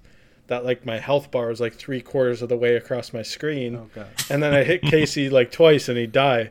And he came, he literally walked across the house because we lived together, and he came into my room, and he's like, "Yo, what the fuck, man?" And then he looked at my screen, and he's like, "Why do you have so much health?" And then I I walked over to his room. I was like, "Why do you have so little health?" Because he's like, "I dodge everything." I was like, "Clearly not. You're not dodging my attacks." you can't dodge my hammer. but you know, you can just tank your way through. Because uh, because I I played Bloodborne first, I never got used to like even when I play now, I usually don't use a shield. Like I I just roll through everything because I'm not used to blocking. Like blocking isn't a thing for me, and I'm used to having the gun, not actually physically parrying some something. I think uh, Dark Souls One is a little more reliant on the shield, where I think um, Dark Souls Three did go the route where they wanted to be like more focused on fast movement and dodging. hmm Um, and as usual with these games, what's everyone's favorite boss fight? Uh, you want to go first, Jeremy? Um, yeah, I think we were talking on the break about this too. Uh, it has to be the Sister Yeah. Friede fight. yeah, hundred percent. Just the the whole atmosphere, like walking in, like she walks in behind you and with her scythe dragging on the ground, and then you Is- beat you beat just her, and then you're fighting both her and Father Ariandel. You just his scream like just intensifies the fight with the music, and then you beat them, and you're fighting Dark Flame Friede, who's got magic black fire now. So it's just having such an endurance fight at the end of a DLC was just the icing on the cake of a great game for Yeah, me. every everything. Yeah, like you said, the her coming in with the siphon, even her whole kind of persona beforehand. Like you know, she's kind of she has that kind of nun look to her. So you you, always kind of I always kind of assumed she wasn't going to be you know. Uh, like she's going to be an NPC, but she wasn't going to be someone you fought. I always thought, you know, yeah, you'd fight the father because he looks like someone you'd fight. Um, and but yeah, when you come down, you see him like yeah over over that big kind of um, pot or bowl he has, and he has like the kind of like whipping himself kind of deal. And then she walks in behind you, and you're like, oh, like this is gonna be a fight. And Yeah, and even even the lore behind Yeah. it too, just like knowing that they're keeping this painting from being lit, they're letting it Mhm. rot because they don't want things to change. Like you're there and you're unwanted. yeah, it's very much on theme with the base game where you know people they don't want to light the fire, they they don't want to continue, and it's kind of with the painting, it's they don't want to let go of what they have, and they don't want, and they want to keep hold on to it even though it's rotting, even though everybody isn't in a good state. Because yeah, you have this rock going on, like all this, you know, it's it's your classic, you know, Dark Souls world where it's you know, very despair, like full of despair. But they don't. Mm-hmm. Yeah, Sister Friede doesn't want it to happen, so she's keeping you know the father Ariandel in in this basement essentially and even like beforehand like when you talk to her yeah she's like you know go back like here I, f- I forget what she gives you but she gives you something at She she gives you the, the right. she's like here have a ring go home. Like you you want loot? I'll give you some loot. And you can go home and not worry about anything. And then but the thing that i liked most about her was um when she would kill you she would tell like she would tell you like return from whence you came because for that is thy place of belonging i think was the line. And i've never had i've never had a boss taught me like i uh, to her story right? She wants you to return home. But for me it felt like she was telling me oh yeah you can't beat me give up kind of deal. I was like oh no i'm not i'm not doing that. And but yeah the endurance fight like soul cinder had two two phases where they're full health bars right? But this was like the only one that was a full on like three three three boss fights in one. And it, yeah it was it was a fight and i i very much enjoyed it I always like that. Uh, I, this is probably a super basic answer, and I don't remember the name, so I apologize. But the one where like, I think the sister like crawled up on the guy's back. No, that's the Oh, twin uh, Lothric. Yeah. yeah Yeah, I always found that super cool, and it was kind of creepy, like how she just kind of clawed to him, and and didn't he? Didn't she like revive him? Yeah. If he didn't kill her first or something. Yeah, and their story is quite interesting. Um, because Lo- Lothric, the one on the back, is the is the supposedly supposed to be the Lord of Cinder, and then uh, his brother that he climbs in the back of was this like great champion, and I think Lothric was always kind of like weaker, but then uh, Sickly. Yeah. yeah, sickly. But then her his brother always kind of was the guardian for him, and then his brother ended up yeah becoming crippled like he is there, and so then they kind of became like a single unit, like they depended on each other. I always thought that was quite uh, quite a compelling kind of uh, boss idea. I read a, Where- a fan theory on Reddit the other day. It was just the most ridiculous fan theory was that Lothric wouldn't light the flame because he was scared of heights. and they're like, he, he probably at some point fell down all the stairs at the like right before you enter his chambers. He probably fell down the stairs and now he just doesn't want to light it because he's scared of heights and uh, the kilns on a stay hill. in his room. I'm not going off that. But that that fight's one that always gets me. Like I'm always too aggressive, and Lothric or Lorian always just s- snipe me. Yeah, that was the one. So uh, when I was, you know, going for the hundred percent, you have to get all the medallions for each of the um, covenants. And when I was going for the uh, Sun Bros one, uh, I I I was like, oh, this is fun. Like I I'm not really too big into like player versus p- player fighting, but I do I do like playing with other people, and so being able to do being able to become like a Sun Bro and join in people's fights that was very fun. And i would like dress up as like you know Solaire and do the whole like thing. And it was always a great time but i always liked it when people had lothric because that was just a fun fight to do with other people but yeah it's uh yeah he's he would probably be like non DLC, probably my favorite fight. Um, because I just yeah, I'm a big fan of the story behind it, and, and the fight itself is uh pretty fun. And, Um, uh, yeah,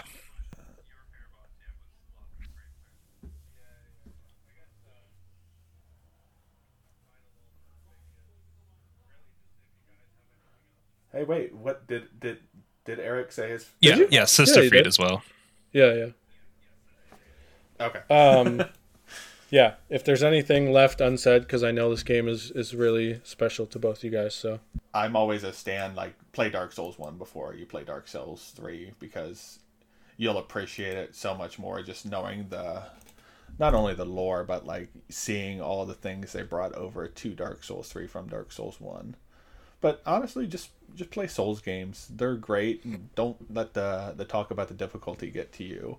If you're having trouble, you, you have several options. Like just watching a guide can be immensely helpful, or finding a friend. I know that all from software subreddits are just people wanting to help other people get into the series, the just play from games.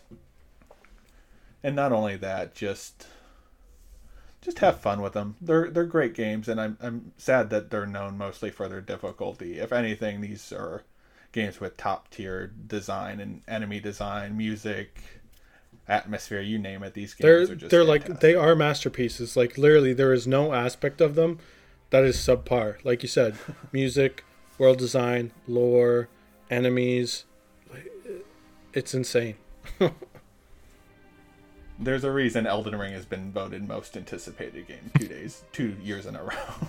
These It are comes out in February, right? February 25th. Hell yeah, brother. Oh man, 25th? That's so close to Triangle Strategy. She And Horizon Forbidden West. Yeah. 20 tw- like uh, before we keep going, 2022 is going to be stacked. I I gotta get it. I only have a base Xbox right now, so I'm just like, I I want a PS5, but I don't have money for a PS5, and I got even if Yeah. I did, it'd be like trying to find one. Uh, just on like every aspect, like even Nintendo has a stacked year. Breath of the Wild, like Splatoon. Mm-hmm. Crazy. Bayonetta Anyway. question. Eric, is there anything else you want to Yeah, I, I mean, I kind of said? jumping off what Jim was saying. I, I do find it is a shame that Dark Souls is known. Like when they say, "Oh, it's like the Dark Souls of," and usually it's when it comes to difficulty. But it, difficulty, like I said, like it's a very it's it's an aspect of the theme of the game, but there's so much more to it. Like Jim was saying, and yeah, it is it is something that I feel you know whether whether or not like I my experience was you know only Dark Souls three, so obviously I can't attest to um, you know playing Dark Souls one before doing it. But even with Dark Souls three, you know it it it's a bit more faster paced, which maybe some people might be more akin to. You do have the co-op summons, and you do have the NPC summons. So for people who are maybe like newer to newer to the series, would maybe have a easier time since they do have that um, kind of uh, help that they can bring in if need be. But I mean, that's the thing. Um, I forget if it was during on the break or uh, during the show itself, where Jeremy was saying your first From Software game is most likely going to be your favorite, and so you know whichever one really s- speaks to the person more, whether it's the theme or some of what the game's drawn off of, like Dark Souls 3, you know, is dark fantasy, very kind of despair, very depressing, but Bloodborne has the kind of um you know, the uh Lovecraftian esque, or even with Sekiro with the more kind of uh, samurai uh, kind of uh, uh, inspiration.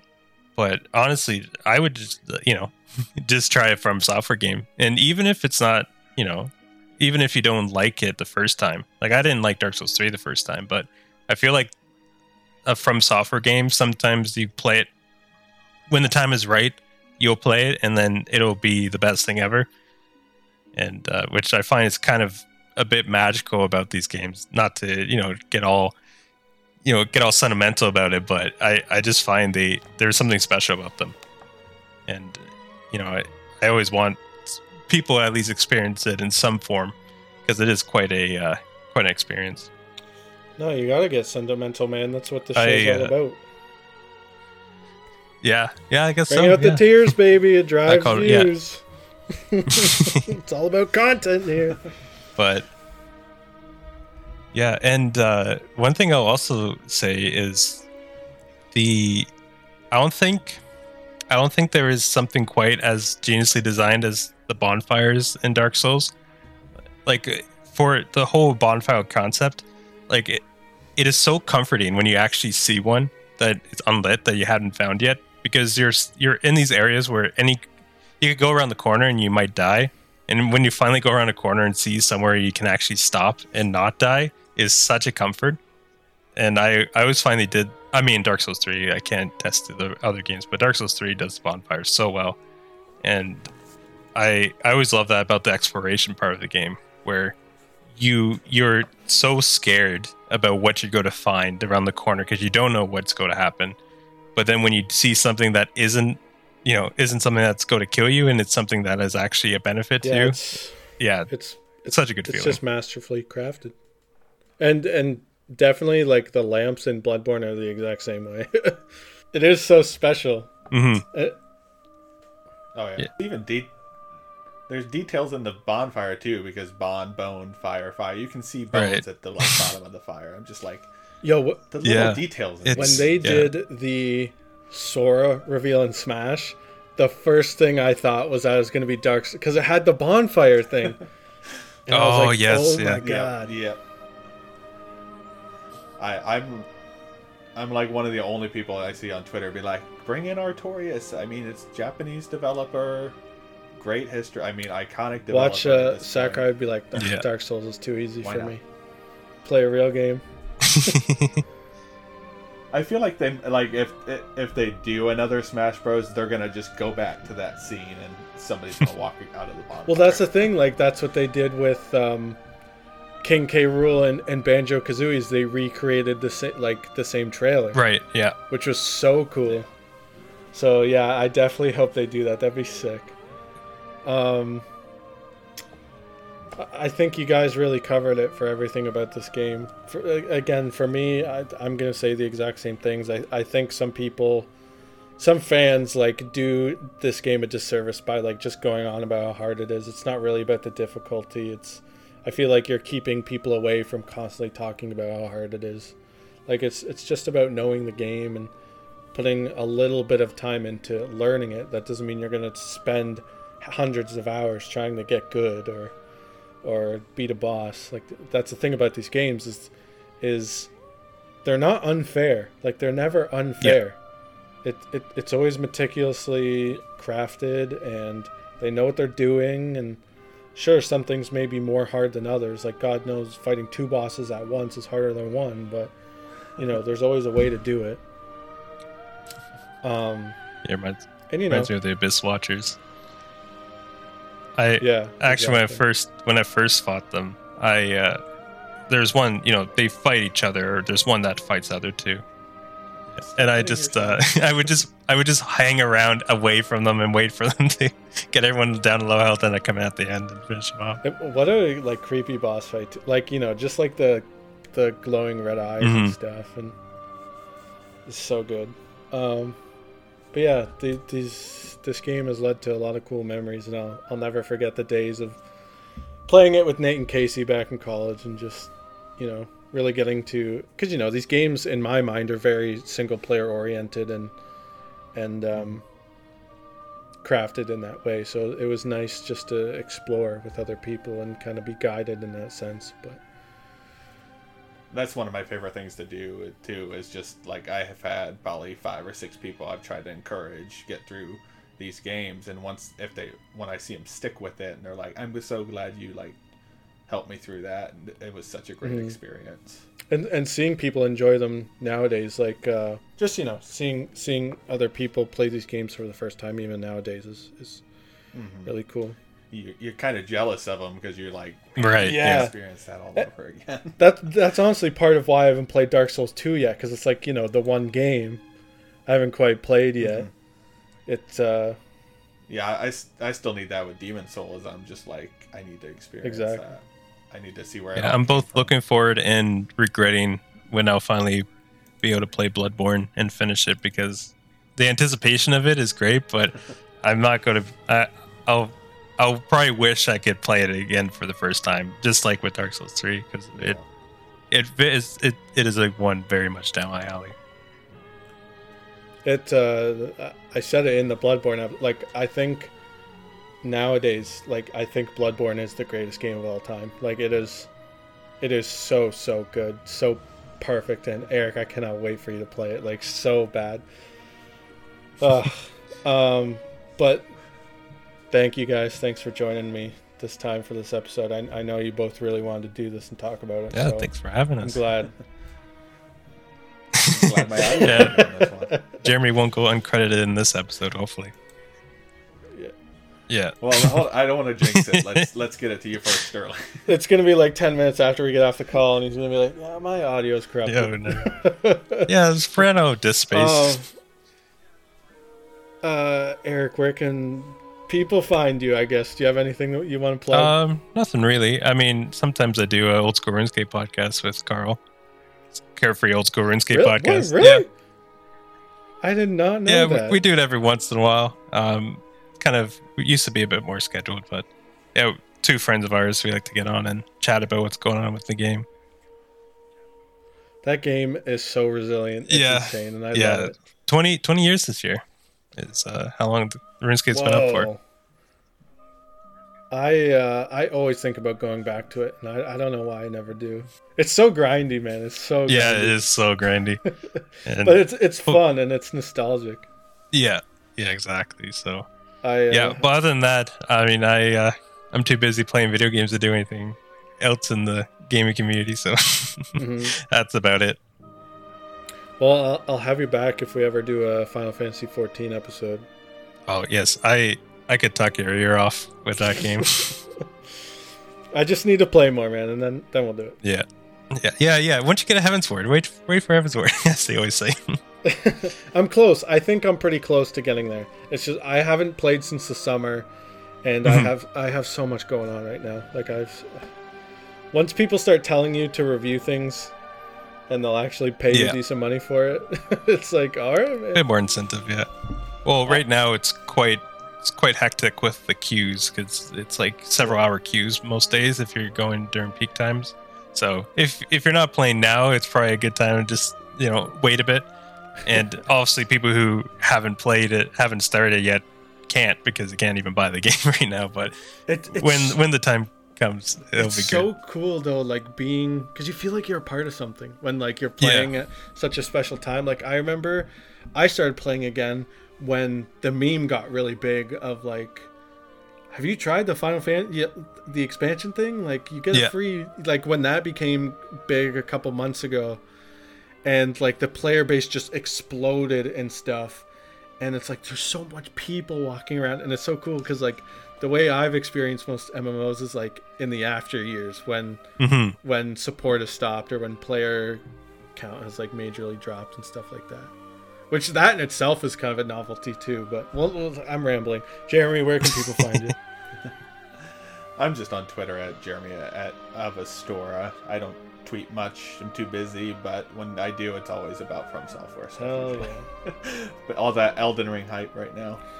uh i know this is a dumb question but day one buy for you Oh yeah, I got the collector's edition. oh pre-ordered. hell yeah man every time they So- they so I- bring up the collector's edition I, I just want the triangle strategy collector's edition so bad I I gotta figure out where it's gonna go in my display case because I got too much Dark Souls stuff. um, Here's how much Potboy merch is going to be made. Yeah. But yeah thank you guys very much i, I appreciate both of you immensely Yeah, well, yeah. Thanks, thanks for doing this, putting it together. Always love talking about the game, so nice uh, to have a platform.